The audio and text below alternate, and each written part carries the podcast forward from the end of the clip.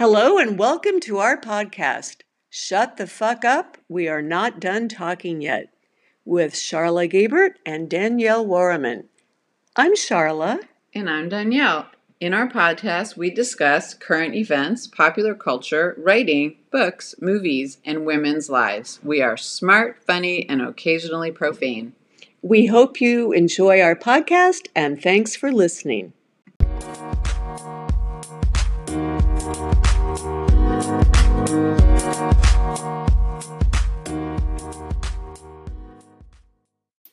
Hi, welcome to our podcast with Charla and Danielle.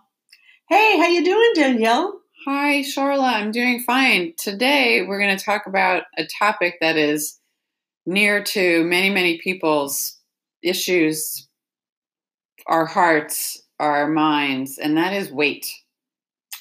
Yeah, we decided that this topic is something we both have plenty to say about, and we're going to start just by talking about our own experiences with our weight and our body.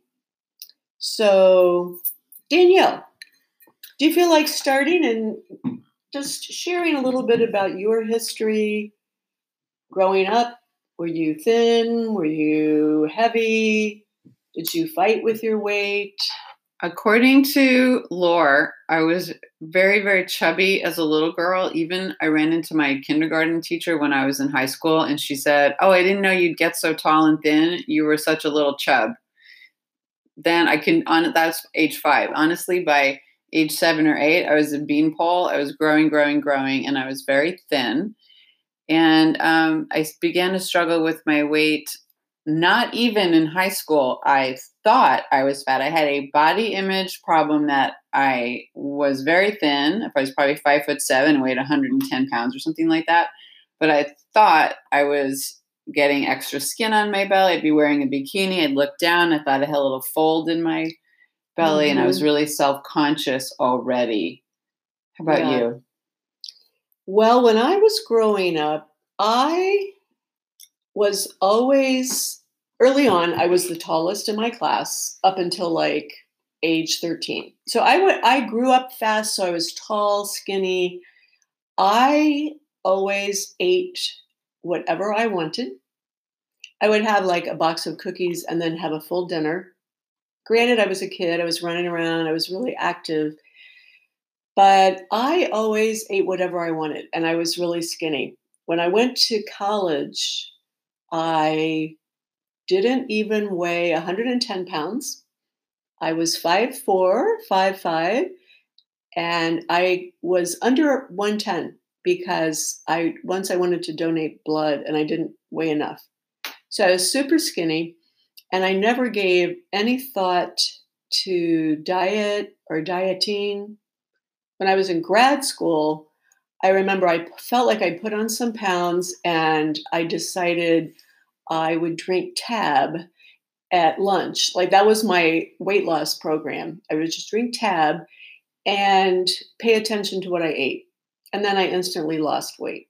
So I think I've always been lucky because I had, I guess I had a really um, high metabolism and I could eat what I wanted. Unfortunately, that set me up for problems as I got older and my metabolism slowed down. So now, flash forward, now I'm 5'5 and I weigh 160 pounds, which is a huge increase. And it's really, really hard at this point in time to lose weight because it just is, because my metabolism has gone from that of a bird to a reptile is the way I think about it. Right. Um, to to finish off my history of my weight, when I went to college, I drank way too much beer many nights a week. And that fattening Molson beer from Canada, it's stronger than American beer. And I I got super heavy, or I thought I was super heavy because I probably put on the freshman 15. So I felt heavy and all my clothes were tight and I had to get newer clothes. And I went home for one summer and lost it all. went back to school for my sophomore year and gained it all back. So it was real like a beer thing. Yeah. Uh, not that. I was uh, burning. I mean, I was drinking some beer in the summer, but I, I know, I can't exactly explain it. And then something happened when I was 19 that became horrendously depressed. I would say I was suffering from what they would call now major depressive disorder. And what I did was I ate as much as possible to fill a hole because Mhm. there was uh, such a terrible emptiness and to make myself invisible and make myself unattractive and untouchable. Um, and then, as as easily as I got into that depression several Mhm. times, I could get out of it. All of a sudden, I felt better. I ate much less. I ran around, and then I felt fine. And I'd be like super skinny, get all new clothes. Wow. So you've had some up and downs. It doesn't sound like you were really dieting per se when you lost weight. You were No. just kind of going back to not being depressed. I was not depressed, so then active. therefore my appetite was was de- uh, decreased from that that that hunger that I had, and then I stayed. I would say I stayed relatively thin for a, a while. I had children. I got big with both of my kids, um, probably up to 190 pounds, and then I lost it easily. I gave birth, and it was just no problem to take it off in a half a year or something and I think I've stayed I've stayed what I would consider thin and what I think what our popular culture would more or less say I'm you know five foot ten and I can you know sometimes weigh between 140 and 145 and right now I weigh 160 and I'm really frustrated everything doesn't fit so I have this mindset that I should be a size six and if I grow to an eight I become infuriated I bet all sorts of people would love to be a size eight Right. and it's something I put on myself. There's no there's no like large like body of human beings like Danielle. You're supposed to weigh this much, and you're supposed to have this size clothes. Right. And in my mind, I do so everything gets tighter, and then I resist buying new clothes because I don't want them, and so I wear tighter clothes and feel kind of crappy. If I just bought some bigger clothes, I'd probably feel a little bit better. You're just torturing yourself. I think that's pretty common though. I've I've lost and gained weight enough that I've had at the same time in my closet size 6, 8, 10, 12, and 14s. And sometimes I will go in my closet. This happens all the time. I'm always buying pants to hike in, like those nylon pants that you get at REI. So I get a pair and I wear them for a while. Then I gain weight or I lose weight. And then I buy a different pair. And then I end up, I have like four pair of those pants. And every time I need a pair to go hiking, I go and none of them fit. It was like, I had four of them, but somehow none of them really fit at this moment. And then I give them away. And then I sort of start the whole cycle again because I think I can like lose 10 pounds and I need all new clothes. And so I end up with a lot of clothes. Yeah. Some of which fit, some don't, but it's like this cycle. It's really, really annoying. It's I do the same thing. Is that once sometimes I gain weight, so I give away my smaller clothes, and sometimes Right. I lose weight and I give away my bigger clothes, and then I really wish I had some more. I go, oh, remember that outfit was kind of cute. Gone. Gone. Yeah, Yes. jeans, very expensive Yeah. jeans, and I invest in them. And then I this right now I've got them all hanging out because I think, oh yeah, I think I'm going to lose um, a little bit of weight. I'm also on antidepressants, and one of them is very much the culprit of what's making me hungry. So there is Danielle's trade off. Do you do I want to be healthy in my mind and weigh a little more and you know not feel tragically depressed? And I have to say yes. I'd rather feel better right now, um, and I can ex- play with the dosage and see if I take less, if I can lose that um, appetite edge. And also, really, is it's not important. I don't. I don't go to my doctor. I don't get go to Kaiser and get weighed, and they say you should lose weight because I'm way in the normal range. Yeah. I'm in the it. normal range. You know, okay, so this to me, eh, this sort of brings up a couple of topics. Okay, one is when we feel fat, but we are not objectively fat.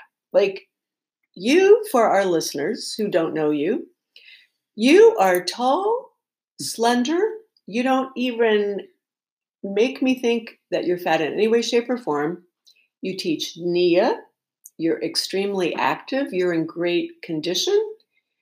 So I think for you to feel like you need to lose weight, it could just be because you have it in your mind that you need to be a size six. But you are probably a healthy weight. I am not really a healthy weight. Like my BMI, my body mass index is it's not the worst possible category, but it's like it's slightly above what the normal is, whatever that is, like 25.0 or something. And when I do go to the doctor and get weighed, it's always like, oh, you need to drop a few pounds. So do they say it nicely, Charla? Yes, they do. They do. Um, my doctor is he's not really that hardcore about it. But I realize that when he tells me I need to lose weight, then I actually take it seriously. Um, I also I have enough health issues that I know weight is a contributor to. Like I have high blood pressure, so if you have high blood pressure, you really should watch your weight. Just the other day, I was reading an article about how many different cancers are associated with being overweight. Really? Yes. Not the one I have, bladder cancer, thank God. Okay, so I would feel really, really bad if I found out that being overweight had contributed to it. But any number of cancers are connected to being overweight. So, you know, I guess I would say that being actually physically overweight is a health hazard but like i think the problem for me is that there's so much body shaming around being not super skinny and not looking like a model that there should be some happy medium where you can be like a healthy weight not look like a model and not feel bad just be like hey yes i weigh more than i did in college so what? It's still I'm a healthy weight. Maybe I was unhealthy. I was maybe too thin. You know, 105, six, seven pounds. When I was 18 and 19 and 20, that, that was probably a little too thin. But you know, that your frame of reference is always what did you weigh when you were young? You know, like when you got married, you know, and you fit into the size six wedding dress. It's kind of like that's the frame of reference that that was normal and now somehow we're not normal. And right? we so much put this on ourselves, um, although it is drilled into us um, from any media angle. These very, very tiny women. You see it, um, an ad. All the models are really uh, slender, and the frankly, the only people with big butts that came around lately is the Kardashians, and everyone. Some people really appreciate their yes. round bottoms, and they got some notoriety on that. Um, and some people think they're too thin and wish they would like to put butt, butt implants. Uh, yes. Uh, yeah, so that's terrifying too. So there's all these skinny women with no butts, and they also don't have big breasts. So they do, you know, all this augmentation, which should probably be an entirely different show. Charlie, we could go on and on about yes, um, plastic surgery, elective surgery. That that is, we should speak so neutrally about because I've I'm sure mm-hmm. our listeners have maybe have had something like we don't want to um, to pass judgment. So that's that's not where we're going right now. But the weight thing, wow! I wish it just didn't matter to me. I wish mm-hmm. it just didn't matter. Yes, I want to be healthy, but the pressure I put on myself to get thinner at age 53, I'm almost 54. I don't know what is up with that. I really think I do it to myself. I'm trying to think if anybody says, hmm, you gained a little weight. Hey, honey, you're a little chubby in the middle. Like, no, no one does no that. No one does that. Because so that would be mean. That would be mean. I mean, my husband really doesn't say anything about my stomach. That is my problem area. And honestly, that's always been my problem area, right? Like, I can look back at pictures of myself when I was 14. Yeah, just a little bit of a tummy. And I was super skinny. So, yeah, I, I have no issues. My husband does not say negative things to me. I have had girlfriends whose husbands were extremely critical when the wives put on weight. Meanwhile, the husband is sitting there, a big fat pig, I'm not making that up, in a recliner, doing absolutely nothing and criticizing the wife. And that used to drive me crazy because obviously there's a double standard. you know, men have a wider range, I think, of of sizes and weights and vis- just how they look. Women have a more narrow uh, picture that they're supposed to somehow aspire to and fit into. And I think partly it is the model situation. I mean, obviously there are male models, but women and women's bodies are just out there visually in advertising and on television and the movies and everyone's super conscious of women's bodies and their hair. You know, it's like Hillary Clinton's hair for all the decades she was in the public eye. Every time she had a new hairdo, it was news. So I think that that sense like women's bodies are just in the public sphere Right. and open for criticism and judgment. I mean, honestly, I do it myself, right? Like I'm watching TV, there's um, somebody on MSNBC, and I'm like, oh, God, who styled her hair? Or why does Rachel Maddow have so much eye makeup on? Obviously, they put it on her, but you know, you're just like, I think as a culture, we have all been sort of socialized to pay attention to women's bodies and critique them. Absolutely. I started noticing more and more there are full size models in print ads. I would say less so in.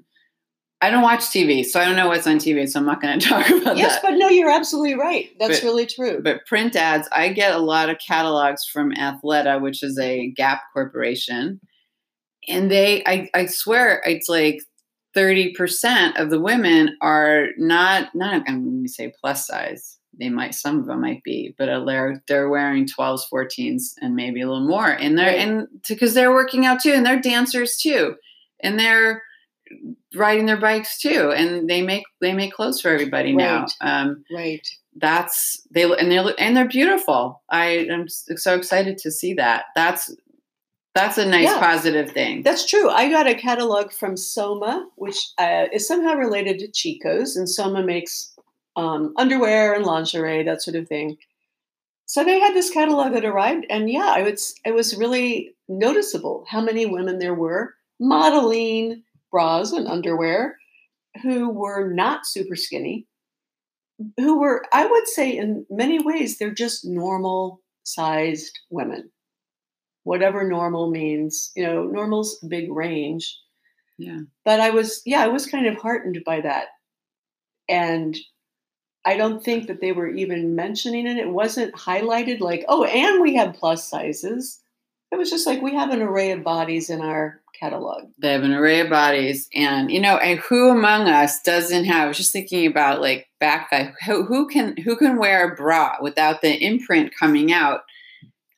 You know, that's even very you know thin people. You're going to see they put a t-shirt on top of the bra, and you see that that imprint. And there, I don't think you can do you know some you know sit ups and Yes. planks to get that away. That's your skin, yes, and goodness knows you need a layer of fat in there. absolutely. Yeah, And a a friend of mine always says, I like this. Um, uh, she said that Catherine Deneuve says you can have 10 pounds on your body and have less wrinkles in your face, or you can lose the 10 pounds and have your saggy, wrinkly face. So, what's, you know, weight gives us collagen. There we go. Yeah. That's a really good point. When Yeah. people lose too much weight, it does show up in their face and then they look really haggard. I mean, they don't even look healthy anymore. They they look like they didn't sleep properly, right? Yeah. And I, and then person to person, I really think genetics pay a, play a role. Our faces uh, look like their faces. Uh, did some of us went out in the sun a lot? Some of us just have a, you know, that we're going to have more wrinkles than someone else, whether Yes. we're any weight that we are, or you know, um, and then everyone knows that taking a selfie from below is the worst idea. You take a picture of your neck, and it's not good. So now people Right. take the phone and hold it above us, and we look down because we look way better that way. So it is, you know, it, it's really across the board. Even if someone's acting like, "Oh, I get to look how I want to," our necks are uh, are a thing, and it was a whole thing. What's her face wrote a book on it. Nora Ephron. Yeah. Right. I feel bad about my neck. Yeah. Yeah, because she didn't take good care of it and moisturize it and protect it from the sun. And when she got older, she had to wear turtlenecks. No, it's so funny you should mention the pictures though, because all of these selfies go on Facebook and social media. And I think that that is actually social media has kind of contributed to Of an course. obsession with how we look. Of Because course. all of a sudden, we all are everywhere yeah. taking pictures of ourselves, other people taking our pictures. You know, it's kind of a weird thing. Everybody's sort of a celebrity, just like us. We're doing a podcast because because we can and we want to. But yeah, it's sort of like I think there's a different level of scrutiny. Yeah, because think about it, not that long ago, we didn't have social media, and you sent a picture of you and your family once a year. If that, pretty much, I didn't send a picture, you know, anywhere like three times in my life. I did holiday Christmas pictures. So you see this picture of your family, like kind of far away. No one knows what you look like. exactly. Now we do all these, you know, close up stuff. And I think people are beautiful and I think people look great the way they are. And I, I know it's always a little struggle like, oh, I, I wish I didn't have, you know, I wish my butt weren't saggy or, oh, I have, you know, this was wrong with my legs. Mhm. You know, I, that's one of the, when we were writing in writing class recently, I don't know if you were there that day, I said, if I lost 10 pounds, my thighs would still be really jiggly. Yeah. It, there's nothing, I don't, I don't think I could ride a bike, do um, all sorts of, you know, isotonic, iso, is that what it's called? Isometric. Uh, I forget the one where you squeeze and push. Yeah, and I should know that. I'm a fitness person. That's okay, So- but no. But yeah, like- I don't think that I'm, I can fix the skin on my thighs. I think they're just going to be like that. they are. They probably are. Yeah. And you know, tennis players wear really short skirts and then they go to the supermarket after and they don't really give a damn. Because that's our body. It's what we look like. That's Yes. what we look like. See, that's what what I would like to get to, where we can just look at people's bodies, accept them the way they are, and not render judgment. I mean, there's a lot of judgment also toward people who are overweight. You know, there's this idea of like, oh, they have no self control, they eat too much, they're lazy, they don't exercise, as if they have total control over it and aren't doing anything about it. And I think there's enough science about weight loss and weight gain now that sort of says, no, it isn't, it's not easy to lose weight. No, and some people, if you put, if a person puts themselves on a very low calorie diet, and which is very difficult to do, say, I'm going to do 1200 calories or something, Right. that when they eat something, you know, when they go off that, they just can, can gain, gain it back, and really sometimes easily. more. Yeah. Yeah, it's really counterproductive to do that kind of extreme dieting. Well, this brings me back to a topic that we sort of opened with, where you were talking about eating when you were depressed. And I was going to ask you, what do you feel that your relationship with food is now? As an adult? I'll tell you what it is now. I love food. I love tasting food. I also love wine, uh, red wine, and occasional cocktail.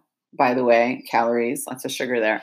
Yeah. Um, and I don't like to say I can't have that. I like to have one when I, I drink when I want to. I pretty much, I can tell you, I'm a not a big dessert eater. I can give, I can walk away from a dessert, not a problem. Love cheese. In the for me for breakfast, I often have a smoothie. My husband makes the best smoothies. Yay, Bob. I have something reasonable for lunch, and right now, like I was saying, at the medication I'm taking at five o'clock, I eat my refrigerator. I walk Ah. over, or not, and maybe I get some goat cheese and crackers and a bunch of nuts. And, you know, those things are not necessarily unhealthy, but I'm just inhale a bunch of calories and then I have dinner too. And that seems to be my downfall Mhm. at the moment. And even if I cut that out and had no drinks, I still don't think I could lose weight. I am stuck. I weigh myself. I think, oh, I was better the last few days. Yes. I lose two and a half pounds. I put it back on. I lose it. And that's where I'm stuck with Yeah. and um, uh, like I said, it has to be. Um, I have my choice right now is you know mental health or not. Well, so that's what I'm yeah, doing. I think you're totally making the right choice. Yeah, Absolutely. yeah. What's your relationship with food? Well, I think because I have always eaten whatever I want, and I basically like everything except mm, uni. Honestly, uni is my downfall. Basically, I really do like everything else, and I will eat anything. So that's a problem because there aren't any foods that I would just say no, I don't want that. So that's bad. I, I too really don't care about dessert, although I definitely will eat it if I'm presented with it. Yeah, and I, you know, I can't help trying like a new ice cream flavor. Yes. And Bob and I don't keep any ice cream in our house because he will eat it. Something. So we we I'm not even that tempted with sugar in my house unless I have, you know, some kind of a nut mix, you know, Yes. with cranberries in it, and then God forbid, you know, dried cranberries. Stupid. I try not to eat those, but I end up having a bunch of sugar. Yeah, I'm into the savory, not the sweet. I would always prefer to have another second helping of even the vegetables, right? Yeah. I mean, I would say skip dessert. But I think what I notice about my food relationship is I'm really terrified of being hungry. Like, I'll do anything to avoid having my stomach feel hungry. Um, I, I find that to be something that is stressful. And it's sort of stupid. Like my sister recently lost a whole bunch of weight just by going on an anti inflammatory diet. And one of the things she told me is that she realizes it's okay to be hungry. Like if it's four in the afternoon and she knows she's going to eat at 6 p.m., she's just hungry. I would find that really difficult. I mean, I do find it difficult. If I'm feeling hungry, I'm like, uh oh, I got to go take care of this right now. And there's something there that keeps me eating really more than I need. Do you think, because this happens to me, if you're not home at four o'clock and there's nothing to eat, would you just not eat? Yes. I yeah, exactly. Yeah. If I were out running around and I didn't have a bar with me, I would just be hungry. when I'm busier, I don't notice it. And so, and then I'm happen to be home and I do know that I'm eating something later and there's this ravenous desire to eat. Um, you know what? I'm going to take a little break Okay. and well, let's come back in a moment and talk about Roxane Gay's book, Hunger. That's a great idea.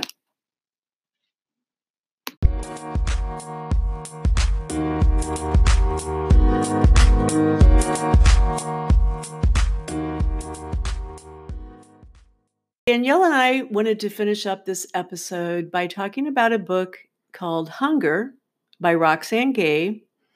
This book came out in 2017. I have not actually read it. I read an earlier book of hers called Bad Feminist, and I think some of the same material is covered in there. But let's just start out and have you, Danielle, tell us about this book and you know how it affected you, what you felt like when you were reading it. Roxane Gay's book is truth telling at its, I don't know, most impactful, if I can say that. She tells her story, you know, it's completely fact by fact and very, it's, it's devastating. She is a, um, it starts out, she was 540 pounds. Her father was taking her to a weight clinic and she was able to get down to something like 270 pounds. I might not be exactly right and um, she published her book and that was the first time her parents heard about this. She was gang raped by four boys when she was 12 years old. She didn't tell anybody. She had shame and guilt. She thought it was her fault all of those things that sexual abuse survivors um, have. So she ate her way into being a very very big girl and then eventually a big woman um, to bury her feelings and to um, be unattractive on purpose. And um, it made me feel very um, empathetic for her. I have also eaten too much on purpose. Um, and it was it was a difficult read. Uh, she's very very honest, and I did I can't remember if how much criticism she's had. I think it mostly is widely acclaimed. Her book, right? Well, Yes. re- well reviewed. Of just a, a person giving her exact mm, blow by blow about what this was like for her to be this, and now currently a, a professor. She Mhm, teaches at right. a college somewhere in the Midwest and is functioning adult Yes. at a larger size and she has love she even calls she calls her partner her person Yes. it's really sweet. And um, she says that when she gets on a plane, people cringe that she's stare at her, that she's walking by, and they hope that she's not in their row. Um, they say various things to her, like you should buy two seats. Yes. Uh, all like just living in this world of thin people that is really difficult. And she's, to her point, she's already lost so much, and she feels like it's there isn't a way to get smaller. So she's pretty frustrated by that. Yeah. She's somebody who has really risen above all the things that have happened to her to go on to have really an amazing career and be a spokesperson for other women who've lived through similar experiences. So, I mean, she's a very inspiring person. Um, I think I was thinking about when you encounter people who are overweight on airplanes. I, you know, I have to admit, I probably am one of those people who hope that the person coming down the aisle isn't going to sit next to me. But I also feel often sorry for people like that when I encounter somebody who's really overweight, really obese. I feel sorry for them. I feel like they look uncomfortable. Um, they look like they're car- they are literally carrying a lot of weight around that isn't healthy. Um, and I, of course, I also know that they are living with the criticism and the judgment of other people. So, yeah, I think in general, I sort of feel more like compassion. Probably I didn't when I was younger and I had no troubles keeping my weight off. But now that I'm older and I know just how hard it is to lose 10 pounds or even five, and I can only imagine how hard it would have to be to lose 50 pounds or 100 pounds or something like that. That's really hard for me to even imagine how you would go about doing that.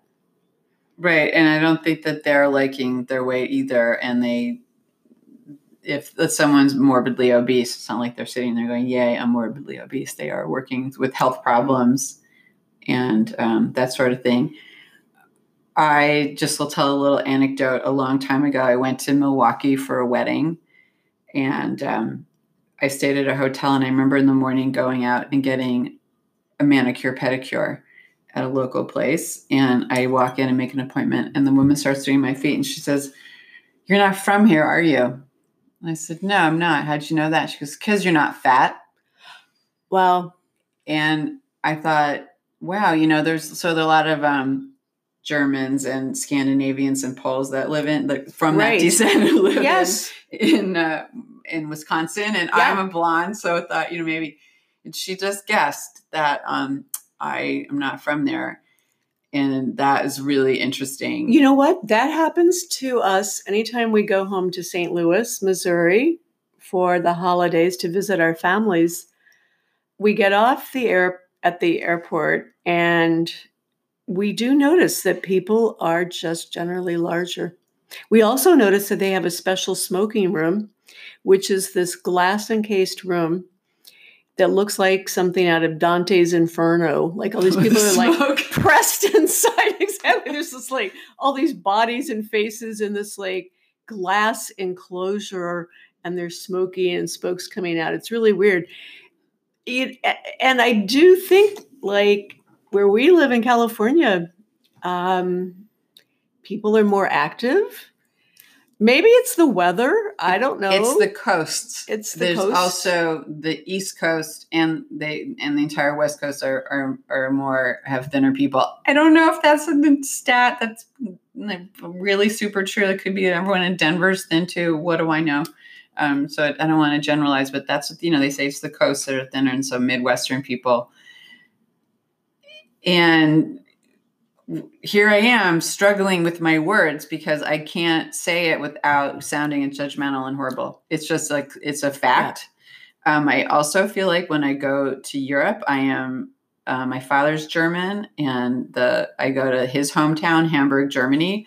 You know, everyone looks like me. I'm the same height and the same Mm. size. Um, there's some smaller people, but that is like a, a trait yes, yes. uh, from my family. So um, I, it's it's interesting. Whereas my my mother's the, the same shape as her mother and aunt, which is like a pear. Yes, And she is a pear. Yeah, and there's a shape like she, that's kind of what she's came into this world with, Mhm. and uh, I don't think if she starved herself, she could be that much thinner. You know, it's so funny. My mother, who's 83, is extremely skinny. And she has never been somebody who exercised a lot, but she is on her feet nonstop. She is always moving around, she's always doing something. She also had a series of like issues with her indigestion, and she just stopped eating very much and even those those are all cleared up she eats really tiny meals um, and she's really obsessed with food she is always thinking about the next meal and what she's going to have for dinner i talk to her every other day and i always hear what she ate for lunch and what she's eating for dinner in great detail it's really interesting she's she's always been very food focused like one of her favorite things to say is, I've been hungry for dot, dot, dot. You know, it could be barbecue. I've been hungry for pizza. There's always something that she's hungry for. And it's just really interesting to me because she's not overweight and she's extremely healthy. But um, emotionally and psychologically, I feel like there's definitely some food obsession going on with her which I probably have inherited to some degree. Yeah, Right? But it's she almost impossible not to. But she eats small meals and stays healthy. So then she goes to the doctor and has her blood work done. And they're gonna like, oh, your cholesterol's low and your Yes. lipids are good and all that, right? And Yeah. yeah, so that's good. Um, yeah, the, I- it's it's a big generalization, but people who carry you know a little too much weight are going to have more, um, probably some health issues and starts to put a strain on the heart. Yeah. Blah blah. Yeah, So exactly. yeah, so she's thin, and that's that's awesome. Some I think that you know my my sister's really thin. She's so busy. She's always running around. Right. She runs her own Montessori school. Woman hasn't she doesn't have time to sit down. How could she have time to eat or cook herself Yes. a meal? Yes. Well, they say like being sedentary is a big risk for health issues, as bad as smoking, as bad as being overweight. Yeah. That just being sedentary itself is a really bad thing. Yep. And I think if it were possible to have movement be a way that you could lose weight, that would be fantastic. But in my experience, just boosting my exercise is never really enough to lose weight. I also have to reduce my food intake at the same time. And I find it much easier to like add exercise, you know, like, okay, I'll just go work out another hour than fine tune my eating. The idea that you have to like be so careful that if you eat an extra 50 calories one day, then you're not going to drop any weight. It's like, I, I find thinking about that and even monitoring it to be, that's just unsustainable to my mind to have to be monitoring your food intake. Right, and also monitoring what you eat so that we all feel deprived of something. Like, oh, there's a, there's cake being served at the party, and you say no, thank you. Maybe you really didn't want it, but maybe you did want it, and you can't have it. You know, Yeah. so that deprivation doesn't help. That's why when we eat, we need to eat delicious things, and some of them do have high calories, and some of them don't. The, the right, so you have to get satisfied, like your mother and her small meals that she's planning because she wants to eat something delicious. yes. And she, and she's very focused on it's going to be vegetables and fish and chicken. Yeah. She's a big vegetable person. And so she is satisfied. I don't think she feels deprived whatsoever from not eating steak and potatoes or whatever that Right. a lot of people in the Midwest like. because Right. Midwesterners, we like our meat. Yeah. Yeah, definitely. I just want to say one more thing because we did bring it up earlier in the show about, and we just mentioned it now about activity. Michelle Obama spent her entire term as first lady trying to get kids to get more exercise as well as eat better. Right. So she had the White House garden, which Yes. she goes into in great detail in her book. And she was out in the schools trying to get the kids moving and change the lunch menus. Right. Right? That was a big thing to change the lunch menus. The kids aren't getting french fries and donuts. They were getting some vegetables with their food and they were being educated about that. And then one more thing about Michelle, because you were talking about Hillary Mm-hmm. and how everyone nailed her on her hair. Everyone nailed Michelle for showing her arms. She was the first, the first first lady who had tank dresses and showed her arms. By the way, her beautiful arms, Which were spectacular. what a beautiful woman uh, in in every way, and Yeah. she got a lot of crap for like in racist ways and just like oh it's not it's not ladylike to show your arms. For goodness sake, she's in her forties. Show us your arms. Exactly. She worked out. She should show us those arms. She worked out a lot. That kind of makes me think of um, Ruth Bader Ginsburg and her workouts. You know, talk about kick ass. she is Isn't the greatest. awesome? Eighty what years old? I think she's about 83, 84. I really think she's about my mom's age. She is staying in shape. She is holding it together for our nation because Yes. there she cannot she cannot uh, retire or we'll get a crazy right wing judge in there. So yeah, so there's a couple of see there's some role models for us. Uh, Ruth Bader Ginsburg is so healthy and does her yoga and all of her Pilates with her trainers. We all see videos of her doing that. Um, and Michelle Obama takes care of her body, is is beautiful um, every way. You know, and let's give a little plug for Hillary. She wore pantsuits. You know, she looked she she she's a graceful woman. Mhm. Yeah, She aged well. she She's aged aging well. Yeah, she looks terrific. Um, so uh, we have you know all body types are welcome. We don't know why every each individual person looks a certain way, or if they eat you know one piece of cheese, they put on a ton of weight. Like it's just um, Yeah, you know, I think we just need to have more compassion for each other, including ourselves, including ourselves. and take away shaming people and shaming ourselves and just criticizing. Just have compassion for people's bodies because we are all different and we've all got different backgrounds and experiences and genetics. Yeah. And weight is just one of those things that shows up, and you need to accept that people have different weights. And that reminds me of a concept. If you might have noticed all over South America and some places in Europe, I suppose, women wear uh, thongs, thong bikinis, and their entire butt is shown. In the country of Brazil, where I spent some time, a couple of times I went to, to beach resorts, women wear them no matter what size they are. It's called gorda sexy, fat sexy. Doesn't matter what their butts look like. They're wearing that bathing suit and they nobody cares. They that is that woman's body and that's what she looks like and everyone else is minding their own business. And because they're a society that just is not focused on the skinny scrawny. Goodness knows 20 years have gone by. Maybe they are now, like they caught on. Uh, whereas their neighbor Right. country, Argentina, at the same time, they were very, very, very into being thin, and there was a rampant anorexia rate going on there. So that's that was not in the country of Argentina. That was not okay to be um, to be heavy. Interesting. Yeah. Interesting. Um, but but Argent, but Brazil, go ahead, have a big butt. So cool. All right. That's, be your be that's your our weight. motto. We love your body, and I love your body, and I love my own body. Charlotte, love your body. I love my body. I love everybody's body. And I'm going to be all over Gorda Sexy. Yeah. Gorda Sexy. Is that how you say it? Gorda sexy. Gorda Sexy. Yeah. I think we should end this episode by saying, yeah, Gorda Sexy, everybody. and love your body, which is a, a big piece of the Nia technique. Um, that you know, every you know, we all come together and dance. I don't care what your body looks like. It's like let's move and enjoy and express. That's what we've always. That's what I, we do as a as a community in Nia.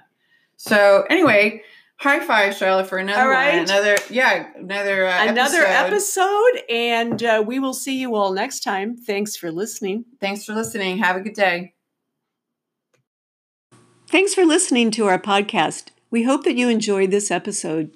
You can get more information about it on facebook.com backslash Charla Danielle podcast.